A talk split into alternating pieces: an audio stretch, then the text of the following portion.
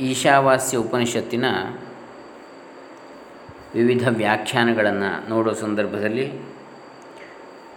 ಶ್ರೀರಾಮಕೃಷ್ಣ ಆಶ್ರಮ ಯಾದವಗಿರಿ ಮೈಸೂರು ಇವರಿಂದ ಪ್ರಕಾಶಿತಗೊಂಡ ಅನುವಾದಿತ ಕೃತಿ ಸ್ವಾಮಿ ರಂಗನಾಥಾನಂದರದ್ದು ಉಪನಿಷತ್ತುಗಳ ಸಂದೇಶ. ಸ್ವಾಮಿ ರಂಗನಾಥಾನಂದಜಿ ಮಹಾರಾಜ್ ಇವರ ಕೃತಿ. ಅದರಲ್ಲಿ ಪೀಠಿಕಾ ಭಾಗವನ್ನು ನೋಡ್ತಾ ಇದ್ದೆವು. ಇವತ್ತು ಅದನ್ನು ಮುಂದುವರಿಸ್ತಾ ಇದ್ದೇವೆ. ಈಗಾಗಲೇ ಐದು ಕಂತುಗಳಲ್ಲಿ ನೋಡಿದ್ದೇವೆ, ಇವತ್ತು ಆರನೆಯ ಕಂತು. ಓಂ ಶ್ರೀ ಗುರುಭ್ಯೋ ನಮಃ. ಹರಿ ಓಂ ಶ್ರೀ ಗಣೇಶಾಯ ನಮಃ. ಡಾಕ್ಟರ್ ಕೃಷ್ಣಮೂರ್ತಿ ಶಾಸ್ತ್ರಿ, ದಂಬೆ ಪುಣಚ, ಕರ್ನಾಟಕ. ಉಪನಿಷತ್ತುಗಳ ಮಾನಸಿಕ ವಾತಾವರಣ.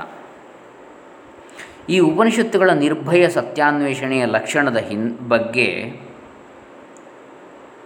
ಹಿಂದೆಯೇ ಪ್ರಸ್ತಾಪ ಬಂದಿದೆ. ಈ ಸಾಹಿತ್ಯವನ್ನು ಓದುವ ಯಾರೂ ಪ್ರಾಚೀನ ಭಾರತದ ಋಷಿಗಳ ವಿಚಾರಶೀಲತೆ ಮತ್ತು ಕಲ್ಪನಾ ಸಾಹಸದ ಪ್ರವೃತ್ತಿಯಿಂದ ಚಕಿತರಾಗದೆ ಇರುವುದು ಸಾಧ್ಯವೇ ಇಲ್ಲ.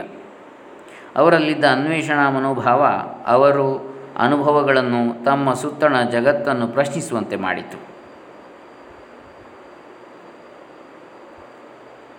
ತಮ್ಮ ದೇವತೆಗಳನ್ನು, ತಮ್ಮ ಸಾಂಪ್ರದಾಯಿಕ ಧರ್ಮಗಳ ಮೂಲ ತತ್ವಗಳನ್ನು ಧೈರ್ಯವಾಗಿ ಪ್ರಶ್ನಿಸುವಂತೆ ಮಾಡಿತು. ಈ ಎರಡನೆಯದರಲ್ಲಂತೂ ಪ್ರಾಚೀನ ಜಗತ್ತಿನ ಪ್ರತಿಭಾವಂತರಿಗೆ ಎಂದರೆ ಗ್ರೀಕರಿಗೆ ಹೋಲಿಸಿದರೆ ಇವರು ಅಸಾಧಾರಣರು ಎಂದೇ ಹೇಳಬೇಕು. ಸಾಮಾಜಿಕ ಮತ್ತು ರಾಜಕೀಯ ಕ್ಷೇತ್ರಗಳಲ್ಲಿ ಗ್ರೀಕರ ಕೊಡುಗೆ ಅನುಪಮ ಮತ್ತು ಶಾಶ್ವತ. ಆ ಕ್ಷೇತ್ರಗಳ ಘಟನೆಯನ್ನು ಅವರು ಎಂಥ ಪರಿಶ್ರಮ, ಆಸಕ್ತಿಗಳಿಂದ ವಿಚಾರದ ಶೋಧನೆಗೊಳಪಡಿಸಿದರು ಅಷ್ಟೇ ಆಸ್ಥೆಯಿಂದ ತಮ್ಮ ಧರ್ಮಗಳನ್ನು ವಿಚಾರಕ್ಕೊಳಪಡಿಸುವ ಆಸಕ್ತಿಯನ್ನು ತೋರಿಸಲಿಲ್ಲ ಉಪನಿಷತ್ತಿನ ಅದಕ್ಕೆ ಮುಂಚೆ ವೇದದ ಋಷಿಗಳು ಅಂಥ ಜ್ಞಾನವನ್ನು ಪಡೆಯದೇ ಹೋದಾಗ ಯುಕ್ತಿಯುಕ್ತವಾಗಿದ್ದರೂ ಅದರ ವಿಷಯದಲ್ಲೂ ಸಂದೇಹವನ್ನು ವ್ಯಕ್ತಪಡಿಸಲು ಹೆದರಲಿಲ್ಲ. ಸಂದೇಹವಾದವು ಎಂಥ ಸೃಜನಶೀಲ ಪಾತ್ರವನ್ನು ವಹಿಸಬಲ್ಲದು ಎಂಬುದನ್ನು ಇದು ತೋರಿಸುತ್ತದೆ. ಅಂತಹ ಸಂದೇಹವಾದವು ಸತ್ಯದ ಅನ್ವೇಷಣೆಯಲ್ಲಿ ವಿಚಾರಪೂರ್ವಕ ಶ್ರದ್ಧೆಗೆ ನಾಂದಿ. ಹೊರಗಿನ ವಿಶ್ವದ ಸತ್ಯವನ್ನು ಹುಡುಕಲು ಹೊರಟವರು ನೋಡ್ತಾರೆ, ಅದು ದಿಗ್ಭ್ರಮೆಗೊಳಿಸುವಂತಿದೆ. ಶೋಧನೆ ಮಾಡಿದಷ್ಟು ರಹಸ್ಯವು ಇನ್ನೂ ಗಹನವಾಯಿತು. ಈ ರಹಸ್ಯವು ಪ್ರಾಚೀನ ಭಾರತದ ಮನಸ್ಸಿನ ಮೇಲೆ ಎಂಥ ಪರಿಣಾಮ ಮಾಡಿತು ಎಂಬುದನ್ನು ಋಗ್ವೇದದ ನಾಸದೀಯ ಸೂಕ್ತವು, ಮೋಹಕವೋ, ವಿಚಾರ ಪ್ರಚೋದಕವೂ ಆದ ಭಾಷೆಯಲ್ಲಿ ಹೇಳಿದೆ. ನಾ ಸದಾಸಿ ನೋ ಸದಾಸಿ, ತದಾನೀಂ ಎಂಬುದಾಗಿ. ಆಧುನಿಕ ವಿಚಾರಶೀಲರು ಇಂದು ನಿಧಾನವಾಗಿ ಕಂಡುಹಿಡಿಯುತ್ತಿರುವ ಈ ಅಂಶವನ್ನು ಪ್ರಾಚೀನರು ಮೊದಲೇ ಕಂಡುಕೊಂಡರು. ಮಾನವನ ಅಂತರಂಗ ಪ್ರಪಂಚವನ್ನು ಪರಿಶೀಲಿಸದೆ ಹೋದರೆ ಹೊರಗಿನ ಪ್ರಪಂಚದ ರಹಸ್ಯವು ಆಳವಾಗುತ್ತದೆ ಹೊರತು ಅದು ಕಡಿಮೆಯಾಗುವುದಿಲ್ಲ. ಸತ್ಯದ ಸಮಗ್ರತೆಯ ತತ್ವವನ್ನು ನಿರೂಪಿಸುವುದಕ್ಕೆ ನಮ್ಮ ಅನುಭವದ ಒಳಗಿನ ಹಾಗೂ ಹೊರಗಿನ ಎರಡೂ ಕ್ಷೇತ್ರಗಳಿಂದ ನಮಗೆ ಆಧಾರ ಸಾಮಗ್ರಿ ಬೇಕೇ ಬೇಕು. ಆಧುನಿಕ ವಿಜ್ಞಾನಕ್ಕೆ ಗೊತ್ತು. ನೋಡುವವನ ಅಂಕಿಅಂಶಗಳು ನೋಡಲ್ಪಟ್ಟ ವಸ್ತುವಿನ ಜ್ಞಾನದ ಅಂಕಿಅಂಶಗಳ ಮೇಲೆ ಪರಿಣಾಮ ಬೀರುತ್ತವೆ ಅಂಥೇಳಿ. ಜ್ಞಾತೃವಾದ ಆತ್ಮವು ಅನಾತ್ಮದ ಜ್ಞಾನದೊಂದಿಗೆ ಬೇರ್ಪಡಿಸಲಾರದಷ್ಟರ ಮಟ್ಟಿಗೆ ಬೆರೆತು ಹೋಗಿದ್ದರೆ ಹೀಗಾಗ್ತದೆ. ಆತ್ಮದ ಸ್ವರೂಪ ಮತ್ತು ಜ್ಞಾನದ ಸ್ವರೂಪ. ಇವುಗಳ ಜಿಜ್ಞಾಸೆಯು ಸತ್ಯದ ಸ್ವರೂಪದ ವೈಜ್ಞಾನಿಕ ಪರಿಶೀಲನೆಯ ಸಮ, ಸಪ್ರಮಾಣವಾದ ಮತ್ತು ಅನಿವಾರ್ಯವಾದ ಭಾಗವಾಗಿಯೇ ತೀರುತ್ತದೆ. ಸರ್ ಆರ್ಥರ್ ಎಡಿಂಗ್ಟನ್ ಹೇಳ್ತಾರೆ ಫಿಲಾಸಫಿ ಆಫ್ ಫಿಸಿಕಲ್ ಸೈನ್ಸ್ ಎಂಬ ತಮ್ಮ ಪುಸ್ತಕದಲ್ಲಿ, ನಾವು ಹುಡುಕುತ್ತಿರುವ ಜ್ಞಾನದ ಸ್ವರೂಪವನ್ನು ತಿಳಿಯುವುದಕ್ಕೆ ಜ್ಞಾನ ಶೋಧನೆಗೆ ಇದು ಒಂದು ನಿಜವಾದ ಉಪಕರಣ ಎಂಬುದನ್ನು ಈಗ ನಾವು ಕಂಡುಕೊಂಡಿದ್ದೇವೆ. ಆದ್ದರಿಂದ ಉಪನಿಷತ್ತುಗಳು ಅಂತರಂಗ ಜಗತ್ತನ್ನು ಎದುರಿಸುವ ಕಾರ್ಯಕ್ಕೆ ತಮ್ಮನ್ನು ತಾವು ನಿವೇದಿಸಿಕೊಳ್ಳಲು ನಿಶ್ಚಯಿಸಿದ ಸಮಯಕ್ಕೆ ಮಾನವ ಚಿಂತನೆಯನ್ನು ಬಹುಮಟ್ಟಿಗೆ ಮೀರಿ ಮುಂದೆ ನಡೆದಿದ್ದವು ಅಂತರಂಗವನ್ನು ಭೇದಿಸಬೇಕು ಎಂಬುದನ್ನು ಒತ್ತಿ ಹೇಳಿದ್ದರಿಂದ ಶತಮಾನಗಳ ಅನಂತರ ಗ್ರೀಕರು ಪ್ರತಿಪಾದಿಸಿದ ಸೂತ್ರ, ಮಾನವ, ನಿನ್ನನ್ನು ನೀನು ತಿಳಿ ತಿಳಿ ಎಂಬುದನ್ನು ಹೃತ್ಪೂರ್ವಕವಾಗಿ ತಾವು ಮೊದಲೇ ಪ್ರತಿಪಾದಿಸಿದ್ದರಿಂದ, ಆದರೆ ಗ್ರೀಕರು ಅರ್ಧದಲ್ಲಿ ನಿಂತರು. ಉಪನಿಷತ್ತುಗಳು ಭಾರತೀಯ ಸಂಸ್ಕೃತಿ ಮತ್ತು ಚಿಂತನೆಗಳಿಗೆ ಶಾಶ್ವತವಾದ ನೆಲೆಯನ್ನು ನೀಡುವುದರ ಜೊತೆಗೆ ಅಂತರಂಗದ ಪೂರ್ವ ಪಶ್ಚಿಮಗಳ ಎಲ್ಲ ತತ್ವಶಾಸ್ತ್ರಗಳಿಗೂ ಒಂದು ದಾರಿ ಬೆಳಕನ್ನು ನೀಡಿದವು. ಉಪನಿಷತ್ತುಗಳಿಂದ ಅವುಗಳ ಋಷಿಗಳ ವೈಯಕ್ತಿಕ ಜೀವನ ವಿವರಗಳು ತಿಳಿದು ಬರುವುದಿಲ್ಲ. ಆದರೆ ಅವರ ಮನಸ್ಸು ಕೆಲಸ ಮಾಡಿದ ರೀತಿಯ ಸುಳಿವು ಅಲ್ಲಿ ಸಿಕ್ಕುತ್ತದೆ. ಚಿಂತನೆಯು ಅನ್ ಚಿಂತನೆಯೊಂದಿಗೆ ಮರ್ಯಾದೆಯಿಂದ ಘರ್ಷಿಸುವುದನ್ನು ಘರ್ಷಿಸುವುದನ್ನು ಆಮೇಲೆ ವಿಚಾರಕ್ಕೂ ಇನ್ನೂ ಆಳವಾದ ಅನುಭವಗಳಿಗೂ ಹೆಚ್ಚು ಹೆಚ್ಚು ತೃಪ್ತಿಕರವಾಗಿ ಹೊಂದಿಕೊಳ್ಳುವಂತಹ ಚಿಂತನೆ ಮೂಡಿಬರುವುದನ್ನು ಅಸಮರ್ಪಕವಾದವುಗಳನ್ನು ಸ್ವಲ್ಪವೂ ವಿಷಾದವಿಲ್ಲದೆ ತಿರಸ್ಕರಿಸುವುದನ್ನು ಈ ಸಾಹಿತ್ಯದಲ್ಲಿ ನಾವು ಕಾಣ್ತೇವೆ. ಆಧಾರ ಕಲ್ಪನೆಗಳನ್ನು ಒಡ್ಡುತ್ತಾರೆ, ಅನಂತರ ಅನುಭವ ವಿಚಾರಗಳ ಹಚ್ಚುತ್ತಾರೆ. ಸರಿ ಬರದಿದ್ದರೆ ತಿರಸ್ಕರಿಸ್ತಾರೆ. ಅಲ್ಲಿ ಹೊರೆಗಲ್ಲೂ ಅನುಭವ ಚಿಂತನೆಗಳೇ ಹೊರತು ಯಾವುದೇ ಮತದ ಅಧಿಕಾರವಾಣಿಯೂ ಅಲ್ಲ.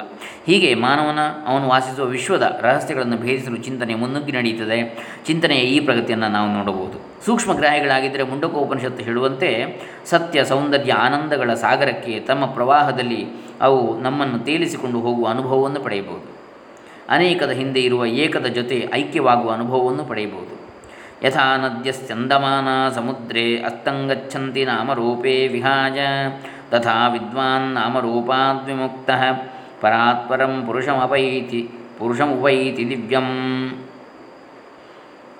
ಹರಿಯುತ್ತಾ ಹರಿಯುತ್ತಾ ನದಿಗಳು ಹೇಗೆ ತಮ್ಮ ನಾಮರೂಪಗಳನ್ನು ಬಿಟ್ಟು ಸಮುದ್ರದಲ್ಲಿ ಒಂದಾಗುತ್ತವೆಯೋ?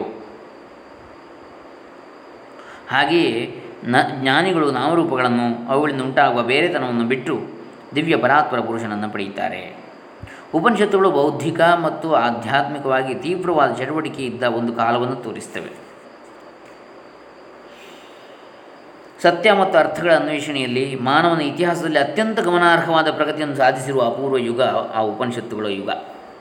ಮುಂದಿನ ಯುಗಗಳ ಮೇಲೂ ದೀರ್ಘಕಾಲಿಕ ಪರಿಣಾಮವನ್ನು ಬೀರಿದೆ. ಸತ್ಯದ ಬಗೆಗೆ ಉತ್ಕಟ ಹಂಬಲ, ಮಾನವ ಸುಖ ಕ್ಷೇಮಗಳ ಬಗೆಗೆ ಅಷ್ಟೇ ಉತ್ಕಟ ಹಂಬಲ ಉಪನಿಷತ್ತುಗಳ ಮಾನಸಿಕ ಆವರಣದಲ್ಲಿ ತುಂಬಿ ತುಳುಕುತ್ತಿರುವುದು ಕಾಣುತ್ತದೆ ತಾವು ತೃಪ್ತಿಗೊಳಿಸಬೇಕಾದ ಸಾರ್ವಜನಿಕರಿದ್ದಾರೆ ಎಂದಾಗಲಿ, ತಾವು ಸಮಾಧಾನಗೊಳಿಸಬೇಕಾದ ವಿಮರ್ಶಕರಿದ್ದಾರೆ ಎಂದಾಗಲಿ ಅಲ್ಲಿನ ವಿಚಾರವೇತ್ತರು ಚಿಂತಿಸಲಿಲ್ಲ.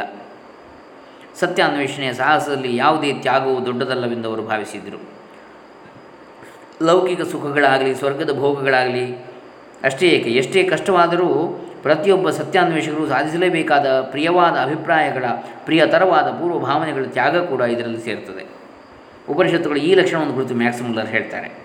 ತಮ್ಮ six systems of Indian philosophy ಎಂಬ ಕೃತಿಯಲ್ಲಿ. ಭಯ ಬಳಲಿಕೆಗಳನ್ನೇ ಅರಿಯದ ಭಾರತೀಯ ಚಿಂತನಕಾರರು ಸಾವಿರಾರು ವರ್ಷಗಳಷ್ಟು ಹಿಂದೆ ವೇದಾಂತದ ಒಂದು ದರ್ಶನವನ್ನು ನಿಧಾನವಾಗಿ ರೂಪಿಸಿದರು ಎಂಬುದು ನಿಜವಾಗಿ ಆಶ್ಚರ್ಯಕರವಾಗಿದೆ. ಅದು ಎಂಥ ದರ್ಶನ! ಇಂದಿಗೂ ಗಾಥಿಕ್ ಚರ್ಚಿನ ಓಲಾಡುವ ಗೋಪುರದ ಕೊನೆಯ ಮೆಟ್ಟಿಲುಗಳನ್ನು ಹತ್ತುವಾಗ ಆಗುವಂತೆ ಇದು ತಲೆ ಗಿರ್ರೆನ್ನುವಂತೆ ಮಾಡುತ್ತದೆ. ನಮ್ಮಲ್ಲಿ ಯಾವ ತತ್ವಶಾಸ್ತ್ರಜ್ಞರು, ಹೆರಾಕ್ಲಿಟಸ್, ಪ್ಲೇಟೋ, ಕ್ಯಾಂಟ್, ಹೆಗಲ್ ಇವರೂ ಸೇರಿ ಸಿಡಿಲು ಬಿರುಗಾಳಿಗಳಿಗೆ ಅಂಜದೆ ಅಂಥದ್ದೊಂದು ಗೋಪುರವನ್ನು ನಿರ್ಮಿಸುವ ಧೈರ್ಯ ಮಾಡಲಿಲ್ಲ.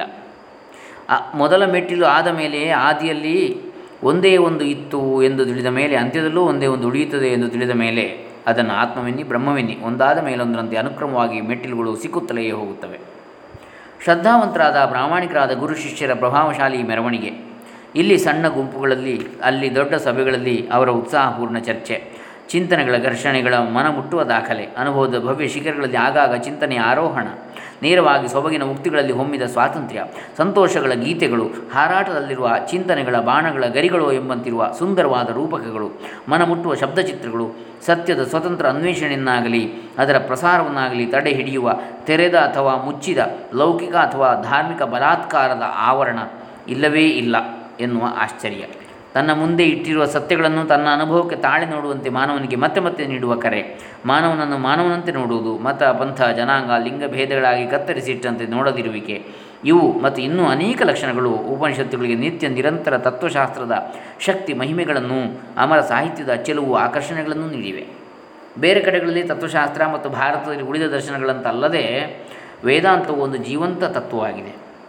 ಅದು ಮೊದಲು ನಿರೂಪಿತವಾದ ಅಸ್ಪಷ್ಟ ಪ್ರಾಚೀನದಿಂದ ನಮ್ಮ ಕಾಲದವರೆಗೂ ವಿಶಾಲ ಹಾಗೂ ವೈವಿಧ್ಯಪೂರ್ಣವಾದ ಭಾರತೀಯ ಸಾಂಸ್ಕೃತಿಕ ಪ್ರಯೋಗದ ಹಿಂದಿರುವ ಆಧ್ಯಾತ್ಮಿಕ ಸ್ಫೂರ್ತಿಯಾಗಿದೆ. ಇನ್ನು ಉಪನಿಷತ್ತುಗಳು ಮತ್ತು ಭಾರತೀಯ ಸಂಸ್ಕೃತಿ. ಈ ಕುರಿತಾಗಿ ಮುಂದಿನ ವಿಚಾರ ಇದೆ. ನಾಳೆ ದಿವಸ ನೋಡೋಣ.